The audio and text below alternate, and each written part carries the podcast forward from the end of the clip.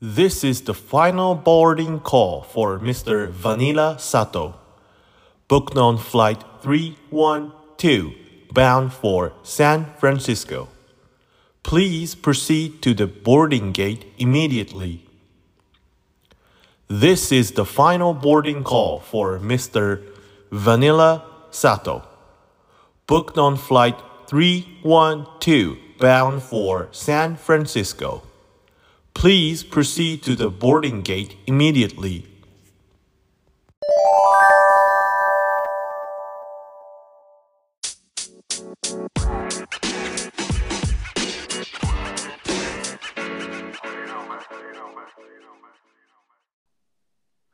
How you guys doing? 皆様ご機嫌いかがでしょうか本日もゆうとがお送りしておりますアメリカ留学日記。さあ、というわけでですね、今回はメールアンサーということでやっていきたいと思います。今回ね、あの、あずささんにいろいろ中国のことを聞きまして、それに対する質問がいくつか来ておりましたので、えー実際に読んでみて、で、今日はですね、なんとあの、あずささんとまた電話がつながっておりますので、えーもう質問に直接答えてもらおうと思いましてお呼びしておりますこんにちはこんにちは。どうぞ今回もよろしくお願いいたしますねはい、また来すまごいした。すごい反響だったので、あ、嬉しいですね。もうなんかいろんな人口頭でも言ってくれたりね聞いたよとかってああの人気だったのが本当ですかはい。やっぱりねあの物乞いのあのあー Q QR コードの話意外というかね、なかなかあー想像できないですよね。あともうマンホール危ないっていうのも結構ね みんな笑いながら話してましたけどね。あ。よかっ たです。よかったです。なんかさはあいというわけでじゃあ早速ですねえっ、と最初のメールなんですけれども、はい、あのーうちの妹の愛理より届いております はい、ありがとうございます。かなりね長い分で届いてきてるのではい。まあねうちの妹の愛理はあの個人的にもねあずさにはかなりお世話になってまいえいえあそもそも韓国に興味を持ったのっていうのもねあずさのおかげだったわけなんですけれども、いえいえ、そんな。うんということで、えー早速質問です。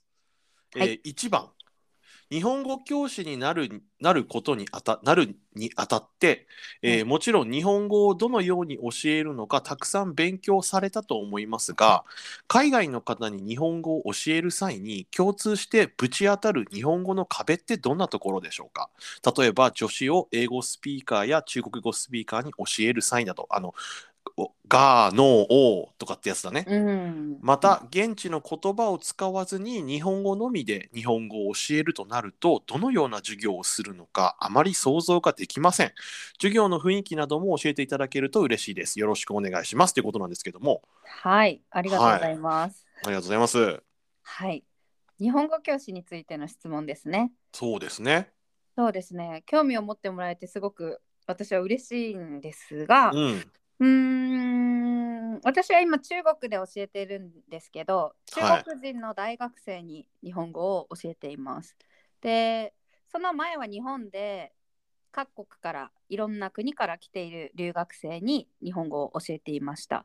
なるほで全て使うと、えー教える時に使う言葉は私の場合は全部日本語で教えています。ど、うん、でそれが想像できないってことですよね。そうなんだよねうん、あのまず日本語で教えることを日本語で日本語を教えることを直接法って言うんですね。ほうほうほでこれは日本語を直接使って日本語で教えるなんですけど、う、うんまあ、反対に媒介語と言われるうんあの学習者の言語とか、まあうん多くの人が理解できる英語とかうんそれを使って教える場合は間接法って言ったりするんですね。日本の中学校とか高校で行われてる英語の授業っていうのは間接法っていうのになるんだよねそうすると。そうですねあの、うんうんうん、 ALT とかの場合はまた違うかもしれないけどそうだね。うん、はい、そうですね。はい。なので、その私は直接法で大体ずっと教えてるんですけど、うん。うーん、海外で教える場合であれば、うん。大体その学生、私の場合中国の学生うんの同じ中国人の先生もいるんですね。おー。中国人の日本語が上手な日本語の先生はい。もいて、まあ、その先生たちが文法とかをうん。教えるんです。で、その場合は中国語で。で教えてることが多いんですね。なるほどね。だから文法の説明とかやっぱりうん。母語が、うん。学生にとっての母語があった方がある程度すんなり分かりやすいなるほど。っていうことがあって海外で教える場合はそのように、うん。まあ、学生と同じ母語を持っている教師がうん。文法とか、まあ、うんうんを教えることが多くて私のような外国人教師うん。はあの会話とか作文とかなるほあど。のアウトプットをこう学生が排出するはい。方の授業を任されることが多いです。なるほどなのね。でそれは全て私は日本語で行っているんですけど、でもは文法の授業を私も日本語で行うこともあります。い。うん。でそれをどうやってるかっていうとやっぱりあの使う言葉がすごく分かりやすい日本語を使っているんですね。うーん。で最近だと日本で知られているのがちょっと優しい日本語っていうのを聞いたことあるかわからないんですけど俺は海外聞いたことありますね。あさすが英うん語の先生なので 関係あると思いますけどその災害時とかにたまに日本語のニュースがうん。あの簡単な日本語で流れてくることあるの、気づいてる方もいるかもしれないんですけど例えばうんテレビの字幕に、うなんん。か「避難してください」じゃなくて「逃げて」とか、うん逃げてください」って書いてあったり、別の言葉使ったりするんですけどうん。そういうのを優しい日本語っていうんですね。うん。でそれにちょっと似ていてまあ分かりやすい日本語語彙の調節とかうスん。ピードの調節とか、うんあとは文法の調節とかをしながらうん話しています。なるほどね。はい、ですごく一文一文を長くしないとかうん。うん。話している内容が質問なのか、ただのうん。本人の説明なのかとか分かりやすくするとか、はい。まあはい。はいあ。とは授業中の工夫だったら、まあ、紙芝居とか使う紙芝居というか絵とかをうまく使う先生とかうん。なんか紙の人形とか使って誰が話してるか分かりやすくするとかそういうう道具を使う人とかも多いですね。うーん。なの。で、うん、多分想像しにくいかもしれないですけど意外とその調整でうん。語語彙とかはい調整で学生はちょっとずつ日本語に慣れていってうん。少しずつ理解できるようになります多分最初から日本人教師の日本語を全て理解している学習者はいないんですけどうん。でもちょっとずつ聞いて毎日あの言葉を使うなあこういう意味かって気づいた時にうんす。ごく大きな気づきになると思ううんですね。ーんなるほどはねい。言語学習はそういうことの積み重ねかなとうん、個人的には思 います。はい、もうプ ロプロの方の意見なんですごいなと思いながら聞いてましたけどもね。言語教師ですから、そそののゆうとくん もね、いろいろ考えることがあると思います。俺はもう退役した組なの で、いえいえ。そう授いうこと業の、うん授業の雰囲気なんていうのは日本の大学の講義っていうとやっぱりみんなシーンって黙って聞いてるイメージがあるんだけど、はい中国のあずさの授業ではどんな感じで生徒は聞いてるの？うんなるべくあのアウトプットを増やしたいっていうのが私のうん、モ,、モットーというか、うん、そう学生にとっていいことだなって思うので、そうだよねなるべく話させますね。うーをん、指名したりとか、はい積極的に手を挙げてもらったりとかしてうん話す機会とか、まあ、作文でも書いた内容を発表してもらったりとかして結なる構ほどね自分から手を挙げる人もまあいますし、ういん、なくても私が指名したりするとなんか結構恥ずかしがりながらも話してくれる人がなるいほるどかなといね。う感じです。はいそうかそうか。そうの、ん男女の差日本語を選ぶのは男の子が多いのか女の子が多いのかっていうのもなんか、まあ、傾向があるかもしれないなと思ったからちょっと聞きたいんだけどはい、アニメの影響とかでやっぱり男子の方が多かったりするのかなうーん男子学生が日本語を専攻する場合はうんまあ多くがアニメとかゲーそうムだがよ好きなね学生で、うんでも全体の割合としては女子学生の方が多いですね。あそうなんだねやっぱり言語系は他の言語を見てもうん女子が多いああそうかと思います。うーんなるほどねはい、ありがとうございますはい、はいちじょっとゃあうさんっきの愛理ちゃんの質問全部には答えられてない気がするんですけどあいっそももう一つだけ、あいいもちろんもちろんうん言うとなんかあの女子とかあはいどはんいなこはとい苦。労しますかっていうことなんですけど、やっぱうり女子とかは難しいんですよね。私がそ外うね国語勉強しても難しいし、うん。まあ多分1回の説明じゃ理解できないから、私は全然間違えていいと思ってるんですよ、授業中は。うん。で、まあテストの時とか、本当の日本人と話した時とかに、うなんん。か全然違う意味に誤解を与えてしまうような間違いじゃなければ、そうだ授業中にはね。たくさん間違えてって言ってるんですね。なので、うんうんう大ん変。なことどちらかっていうと結構母語の影響とかうんうんうん。が大きかったりあとは母語干渉って言って、なんかそのうん。それぞれの人の母語によって間違いがいろいろありますよね。はいそううん。いうのの大変さがあるかなと思います。そもそも母語の発音があった、それで慣れてしまったせいで、この発音ができないとかっていうのもそうであありますからねる程度上手くなっていくともうその発音が治らなくなってしまったりとか、そうだね。それも言語学的にはなんか化石化って言ったりするんですけど化石あ、化してしまうんですよね。そうなんだ。それそのとかも上級とかになった時に直しにくいのでじゃあもう発音とかっていうのはある程度上級になる前に直しておかないといけないってことか。だと思います。面白い。なるほ ど。俺そっちの研究すればよかったな。なかなか面白いと思い ます。やっぱりね、うん中国の方とかだとその美味しいな料理とか。そうです。その、ねあの形容詞の使い方もうん本当に多い間違い。なんか、うん、なんか多いよね。楽しいの日でしたとか。そうそうそう。面白いの映画面とか、ね。白いな と。そうそうそう。そうなんです形容詞はよく間違い。し ょうがないんだよな、ここれは。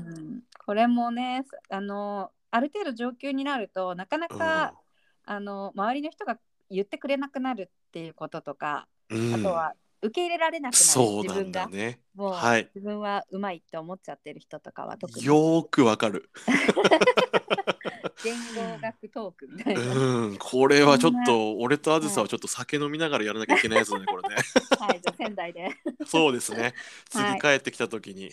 こはれいオフ会とかやったら面白いだろうな。ぜひぜひ読んでください、はい、了解しました。はいじゃあ次の質問いきましょう。2番目の質問。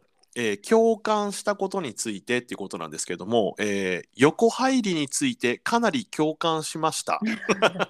韓国留学した際あうちの妹ですね韓国留学した際は、電車はみんなちゃんと並んでたけどバスってなんかしっかり並ぶっていう文化がないみたいでドア開いた瞬間にみんなそこに密集するっていうのが当たり前になってて本当戦争でしたよねって言ってます うね。ーうんん韓国もそうだったかもしれない私が留学してた10あー10そっか12年前10年前 ぐらいえそんな前になるんだね。そうですよ年を取りましたそうかそうか。はい、うん確かにねそのバスのゲートが開いた瞬間ドアが開いた瞬間そのサイドの隙間から入ってくっていうね、あのちょうどよく止まらないのでバス停とかにあ前後するからーうんなんか日本のバスと違うじゃないですか。一箇所はいにたくさんの番号のバスが来る。うんからうんうんうん韓国も多分、はい中国も。だから、うんなんか自分の来たバスがどこに止まるかわからない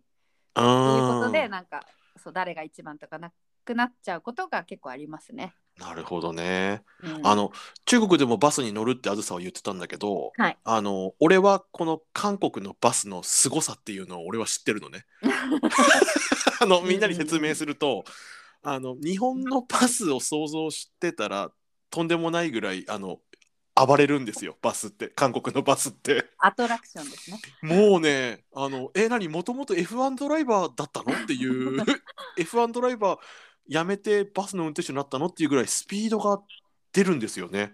ゆうとくん、ゆうとくん、ん中国はさらにです。 あらあらあらあら F1 の上がいたんす ね。 F1 の上ってなんだろう。戦闘機乗本り当にすごいですよ戦闘機乗りから本当にすごい です。あ韓国以上なんだ。以上ですね。本当捕まってないと転びます。いや本当にさ韓国でもさつり革捕まっててもさ遠心力で思いっきりグーンってなるんだよね。うん。あもっとなんだね。あのもう結構やっぱ交通ルール緩い部分があるので、うーん。車線変更とかまあウインカーとか出してからするじゃないで すか日本はうんうんうん。今当たり出し当たたり前だけど ねウインカーあるみたいなあそうなんだ。ち結ょ構っと強いですこわ怖いもの見たさで乗ってみたい気持ちはすげえある ね。ぜひいらした ら。はい。お願いします。じゃあ次ですね。親父が唾を吐くというのは、バンコク共通なのでしょうかアメリカはこういうことあるのですかなんか、唾を吐く国で統計とか取りたいですね。って書いてますね。アメリカどうなんですかアメあの俺しアメリカでは見たことなかったんだけど、うんあの中国とか韓国では唾吐くって聞いたからその他の国では一体どうなんだろうかと思って今日結構一日ずっとインターネットで調べたん ですよ。はい。で南米唾を吐くとか北米うん唾を吐くとか、ヨーロッパ唾を吐くって調べたんだ けど大きいな。うん。あのね全部やっぱ犯罪なんですよ捕まんの。あうあ。ん罰金とか、それがしっかりしてるとなくなってくるって感じですかね。そうみたいだねで、うん昔の昔本当に戦後とかは日本でもあの JR の国鉄の駅、うん。のプラットフォームとかに、うん、あのータンツボって言われるちょっと汚い話なんだけおどー。壺が置いてあったみたいででそこにみんなタンを吐くようになってたみたいなんだよねうん。でも結 局日本の人たちはそれを利用しなくしなくなったから回収されてなくなったっていうことになったみたいなんだけどうんなるもほとどもとだから日本にもねタンを吐くっていう文化は文化って言っていいのか分かんないけど 習慣っていうんですか、まあ、あったみたいなんだよね。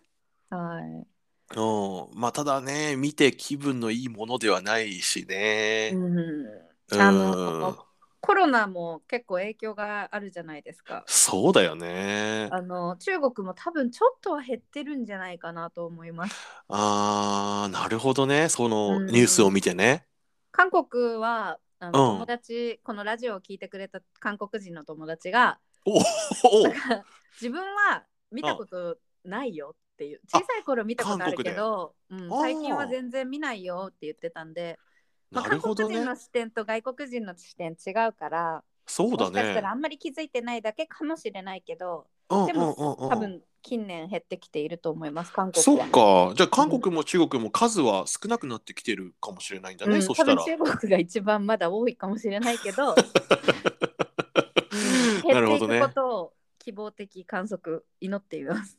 なんかねその中国人のさその愛国心じゃないけどさ国が何でもしてくれるっていうふうに言ってたじゃないの、はいだからその自分の国が好きなのは分かるんだけどその自分の好きな国に唾を吐いてるの気づかないのかなって今日ずっとね思ってたんだよね。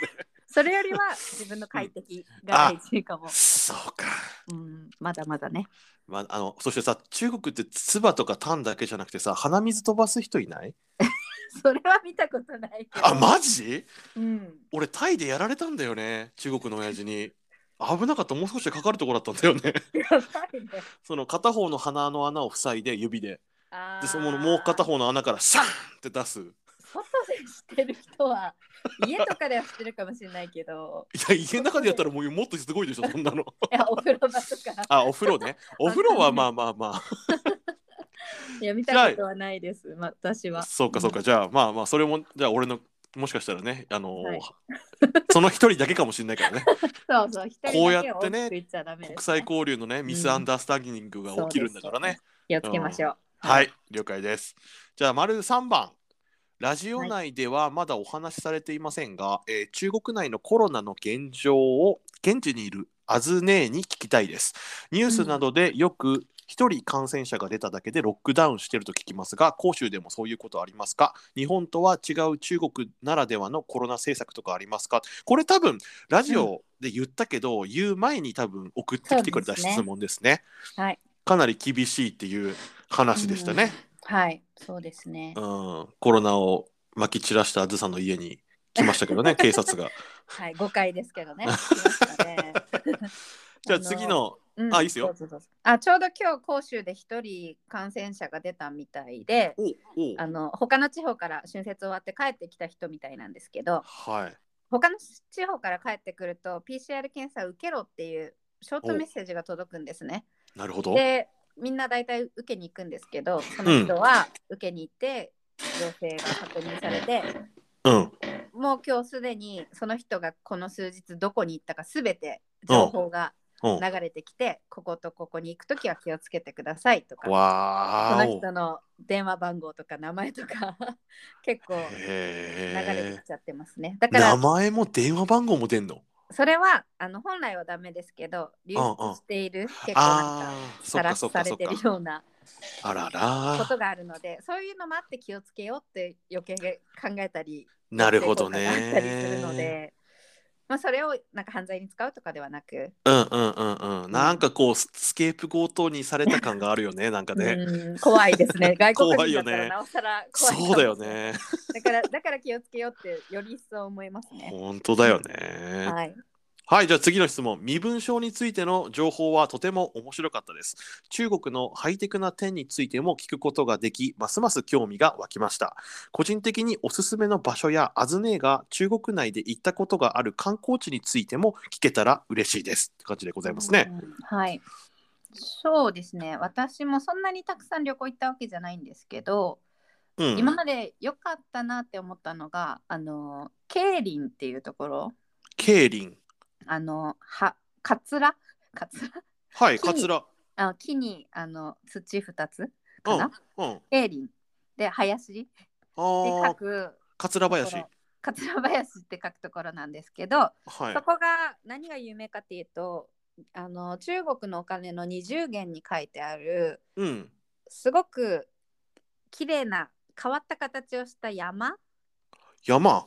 と川なんですけどそのう山んがなんか、例えば水墨画とかに描かれたりうん。あとは「ドラゴンボール」のなんかほう初期の悟空小さい時の悟空がキントーンで飛んでる時のあの、オープニングのさ、はそうい、そうそはうい、そうはい、はい、大冒険のシーンの後ろだねこ。の背景みたいな山伝わるかあなあ、わかった。ちょっとなんていう の、あの。ペットボトルの、水のペットボトルの形の山みたいな、うーん細長い山。そうそ違うそううかなそうそううんそうあれあんな山がいっぱいあるところなんですねああ、そうなんだ。だから絶対日本にはないな他のところにはないなっていう風景でうんうん。すごく良かったですねどこを見てもあの山って感じで倒れたりしないの、あれって。しない 山だからあ、そっか。え、俺が想像してるのとちょっと違うのかな。 後で見てみ ようペットボトルっていうのがちょっとわかんないけどあ、じゃあ、違うかもしれない。岩山です岩山岩山なだんだ。まあカッパドキアとかトルコのうんうんうん。ああいう感じのもっとなんあかギザギザしてるようなあ山というかそうか。ぜひ皆さん検索してみてくださいはい、ケイリン、桂林と書いてケイリンですね。はいはいそ。こがすごく良かったですねなんか、なんかその天然記念物じゃないけど、その、あーそうですね多分国のね、重要な観光地点とかに選ばれてるかもしれうないーん世界遺産ではなかったと思いますけどうん。すごく有名なところですおー、なるほどね。はい行ってみてえな、本当に中国。私もまだまだ行きたいところいっぱいあるので本当に広いからね。うん全然行けてないですねコロナもあって そうだよね。あの戻ってきてね検査させられたりうん。誰かがうん感染しただけで周りの人みんな検査受けなかったりとかなっちゃうのでそうだよね。周りに迷惑かけないように行かないっていう感じです ね。うん、うん、うん。うあと、まあ、当局に捕まらないっていうように ね。はい、気をつけましょう。はい、気をつけましょう。はい、はい、じゃあ、えっ、と、次の質問でございますね。えー中国のマンホールに関して危ないからマンホールの上は歩かないようにというのに大爆笑してしまいました、えー私も台湾に住んでいた頃はよく台湾のおばちゃんに道路の真ん中を歩いていると上から看板が落ちてくる可能性があるからちゃんと道路の端っこで建物の中に入って歩きなさいって言われてましたかっこ台湾は歩道が建物の中にあるというか覆われてる状態なのであーまあこれ街中の話ですけどねううんん雨が多いから台湾はねいつでもこう屋根の下に逃げられるようになってるんですけどね、うんアーケードみたいな。い。はい、えーこれ質問じゃないですねコメントですはい次です、あとは何でも支払いが携帯だったり現金持たない主義っていうのもびっくりでしたうん先日ニュースで北京の地下鉄事情を放送していたのですが電車や地下鉄とかで中国を観光するとなると難しくはないですかよく東京の路線などは世界一複雑だとか言われていますが中国はいかがでしょうかかっこきっと場所にもよると思いますが本当にこれ多分場所によるんだよね。うん、そうですね。うん多分まあ、講習で言うと、うんまあ、交通は結構便利なので、うんうんう観ん光客の人も観光はしやすいかなと思いますし、うん特徴としては多分あの日本の地下鉄とか電車って何々線っていう名前があるじゃないですか。あるねあれ難しくないですか日本人も。なんか銀座あー、まあ、山手確線かみたにいな京浜京浜なんちゃら線とか東ね北線とかあ東北線とか、それがなんかないんですね大体あ他の地方は分かんないですけど甲州は1号線から今24ぐらいまで作ってるのかなうーん地下鉄が全部番号なのでうん覚えやすいと思います、おーあと国によっては色で分けてたりするよねあパそう色パもープルラインとか違いねますねそう色も違うしそのまあうーん日本人だったらまあ漢字とかあるから、うんうんうん、うん、出口とかもどこか分かりやすいしうん多分中国で観光する分には電車とかに乗るのはそんなに大変じゃないかなと思いますうーんただその観光客が QR コードとか使いこなすのがちょっそうだねと、うん、大変かもしれないですね一応その WeChatPay とか Alipay とか以前おかお話ししたようなうん電子決済、うんスマホ決済はなんか外国人用もできる方法があるみたいなんですけどほうそれを多分調べて実際使うってなると結構難しいかもしれないですね、そうだよね、うん確かにはいじゃあ俺がじゃあ中国に遊びに行く時は、うんもうあのあずさんのアカウントを借りて後であずさんにそれあの後払いすればいいようにしようねそうだね。なんか 私と一緒にいるなら私が全部払うで。ね後からもう後で現金でう。払うからってことできるけそうどねですね。はい。一人で行くってなるるとちょっと難しいね確かにね、うん、出張とかの人もちょっと大変なのかなって思いますが、ただもしだから初めて中国にこれから行ってみようかなっていう人は YouTube とかでね、見てみたらその使い方とかそうですね登録の仕方とかっていうのがもしかしたら上がってるかもしれないからそれをチェックしてみるのもいいかもしれないね。はいうんはい。ってことで長くなりましたが、アンサーよろしくお願いします。絶対いつかみんなで大集合できたらいいですね。日本帰ってきたらぜひ連絡ください。待ってます。とそうです。はーいはい。以上がね、うちの妹の愛理からの質問でございました。ありがとうございましたありがとううございます。じゃあお次ですね。えーお次は、えっと、おなじみなんですけども、バニラさんという方から来ています。。おーはありい、がとうございます。えーこんにちは。質問をいくつかお願いします。1問目、公園に屋外卓球台があるのは本当ですか、うん本当です。本当なんだ。公園だけじゃないです。えー例えばどういう、道端とかにもあります。それは誰かのものとかじゃなくて なんかその地域のなんかああ町内会みたいな。ー、なるほどね。結構、まあ、私田舎の方に住んでたのでうん。その時とかは本当に歩いててえこんなところに卓球台っていうところにあーありま。すね。やってるそ人こなはんかいるのやってる人も見たことありますし、うーんあとは多分地域の人が集まるようなところなのかなと思いました。うんうんうんそれやってる人っていうのは子供たちなの、それともおじいちゃんとかなのおじさんたちですねおじさんおばさん。ああそうなんだうん、やっぱ何、うんみんな温泉卓球みたいなのじゃなくて本当にもうパコーンってやったりする感じなのああ結構そうですねちゃんと自分の道具持ってたりするかなって感じそです。うなんだはい、でもこう屋外だとさこう雨とか風とかが当たるとやっぱり劣化すると思うんだけど、あのー石とかでできてるのもありますね。あーなるほど石ねコンクリートとか石みたいなので置いてある気がします。ああそれだったらまあ劣化しないからいいよね、そうですね。あんまり木のやつ、あの日本で見るようなちゃんと試合で使うような卓球台が置かれてるのは少ないかもしれないです、ね。そうなんだね、うん。へえなんか、ま、間違えて誰かそこでお弁当とか食べちゃったりしないのかね なんかそこの近くに、なんうんか甲州の場合は木の下の日陰、木陰の部分になんかこう丸い椅子みたいな置いてあって、いいそこねにそこにこうおじさんたちがお腹を出して座ってるっていうのが。はいはいでもう中国将棋とかしてる人いないのそうそうそうそうそう。だよねしそてまうすだよ。ねはい、あの丸いやつしてる。そうそうそう俺でもみんなよでくあれやっ覗いたみんなで覗き込んで、なんか応援したりしてる様子が見られます。うん いいっすねはい、はいじゃあ次の質問です。これ俺も興味あるんだけど、現地に住んでいて、これは美味しいと思う食事は何でしょうかチングルメ、チン、チングルメなどもありましたら教えてくだチさい。ングルメうーん美味しいと思う食事はうん。私あんまり中国に来るまで食べたことなかったものでうん。あの蘭州ラーメンっていう蘭州ラーメン。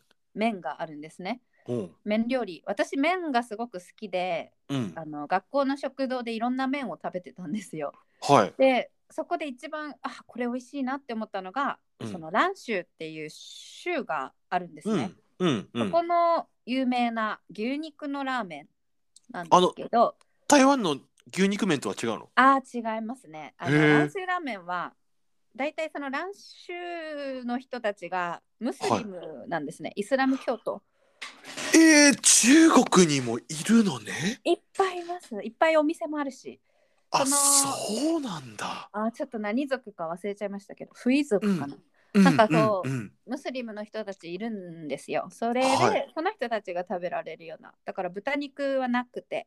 まあ、牛肉ハラーの料ル理ハラールの肉そなうんです、だそうろでうす、ねハ。ラルマークが書いてあります。あのへでえなるほど。頭につけた人たち、女の人たちでえ頭、ええ髪ヒジャのブ毛隠してる、そう、うん、人たちもいる店員さんでいたりするし、へそのランえセラメっていうのが牛肉とはい何。が乗ってるかな、 まあネギとかはい青ネギ、うん、とパクチーすごく乗せるんですよ。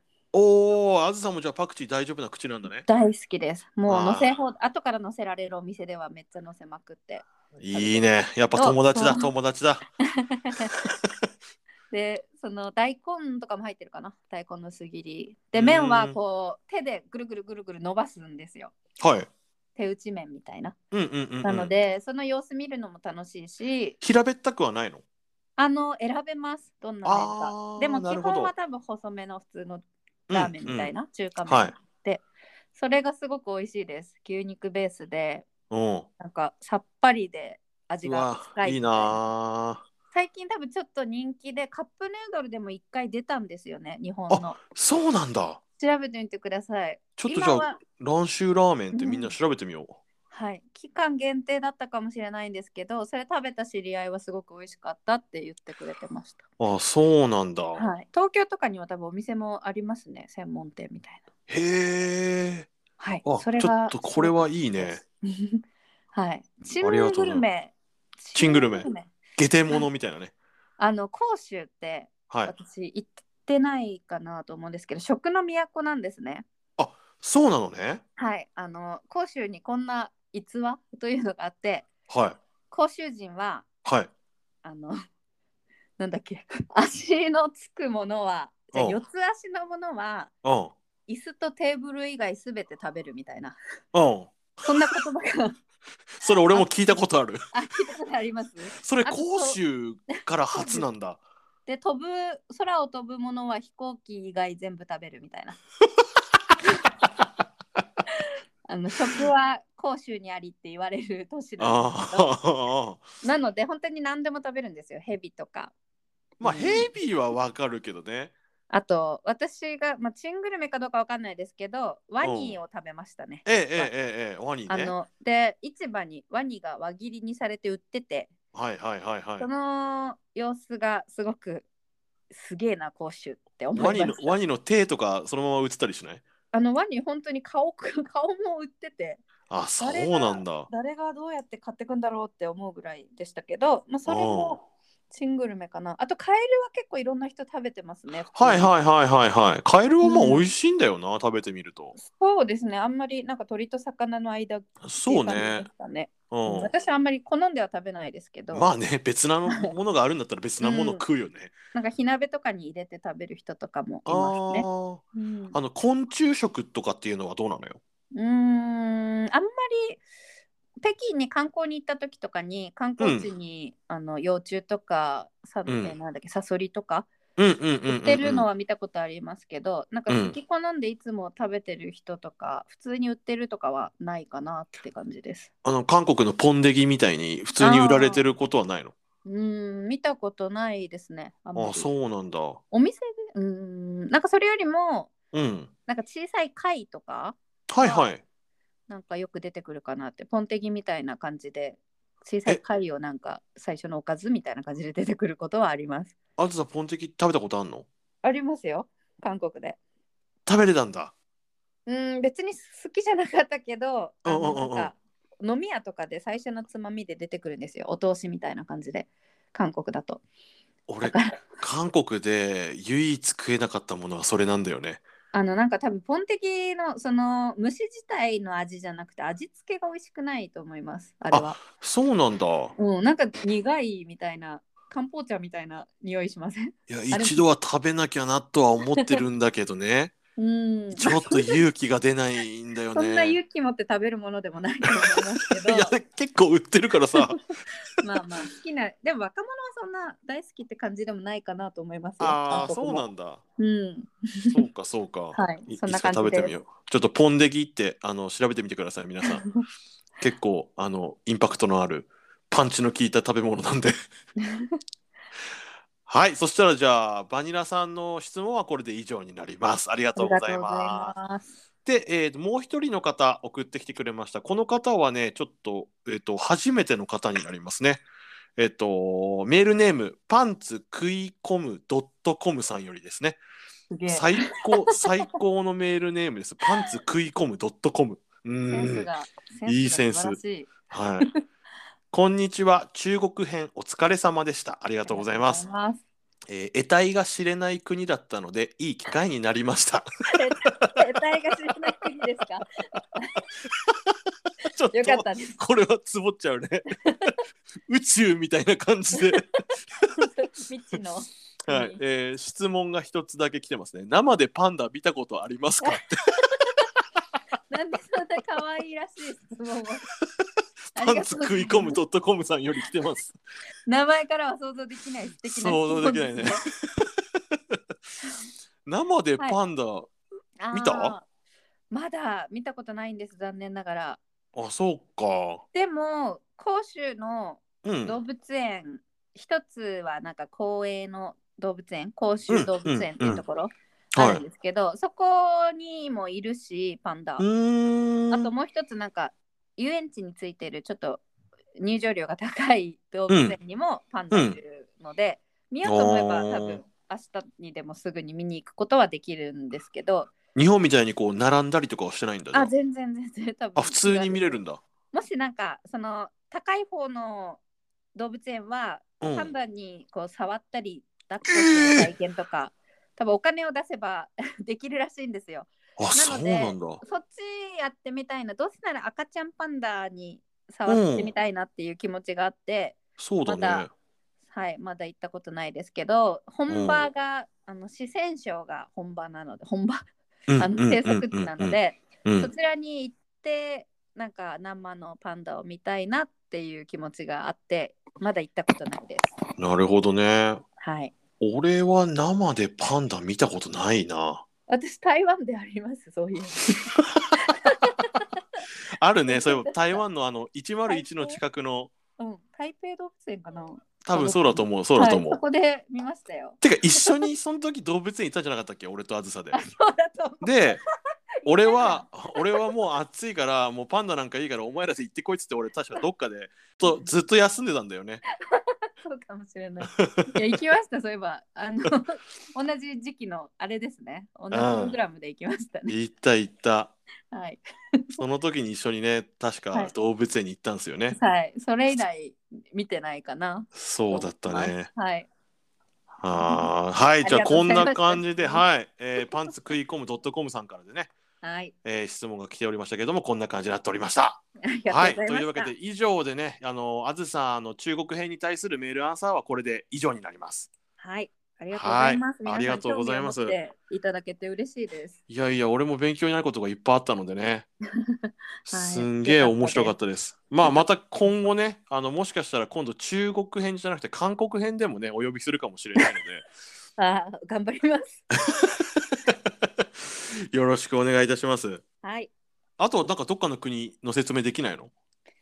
そんな長期滞在はしたことないあーかそっなかと思います。まあ、旅行とかでは最一番最近トルコとかに行きましたね。ああ、なるほどね。うん、楽しかったです。はいでもまあ中国編でまた続編があったら、 そうね。またいろいろ多分新しい質問来るかもしれないのはでい。最新情報をお届けします。はい、まあこれからねいろいろな国また取り上げていくのであずさが疑問に思うことあったらあずさの方でもあのメール送ってきてくれればはい、質問の方よろしくお願いいたします。楽しみにしています。はいというわけで、えーメールアンサーは以上になります。ありがとうございました。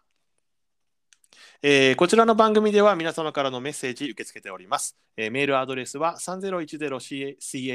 3010chai.gmail.com までよろしくお願いいたします。それでは、えー長期間にわたり、あずささん、どうぞ、あのどうもご協力ご協力いただいて、本当にありがとうございました。こちらこそ楽しい機会をありがとうございました。ありがとうございました。また必ず呼びますので、よろしくお願いします。はい、待ってます。はい、それじゃあ皆様、ありがとうございました。またありねがとうございました。バイババイ。イバイ。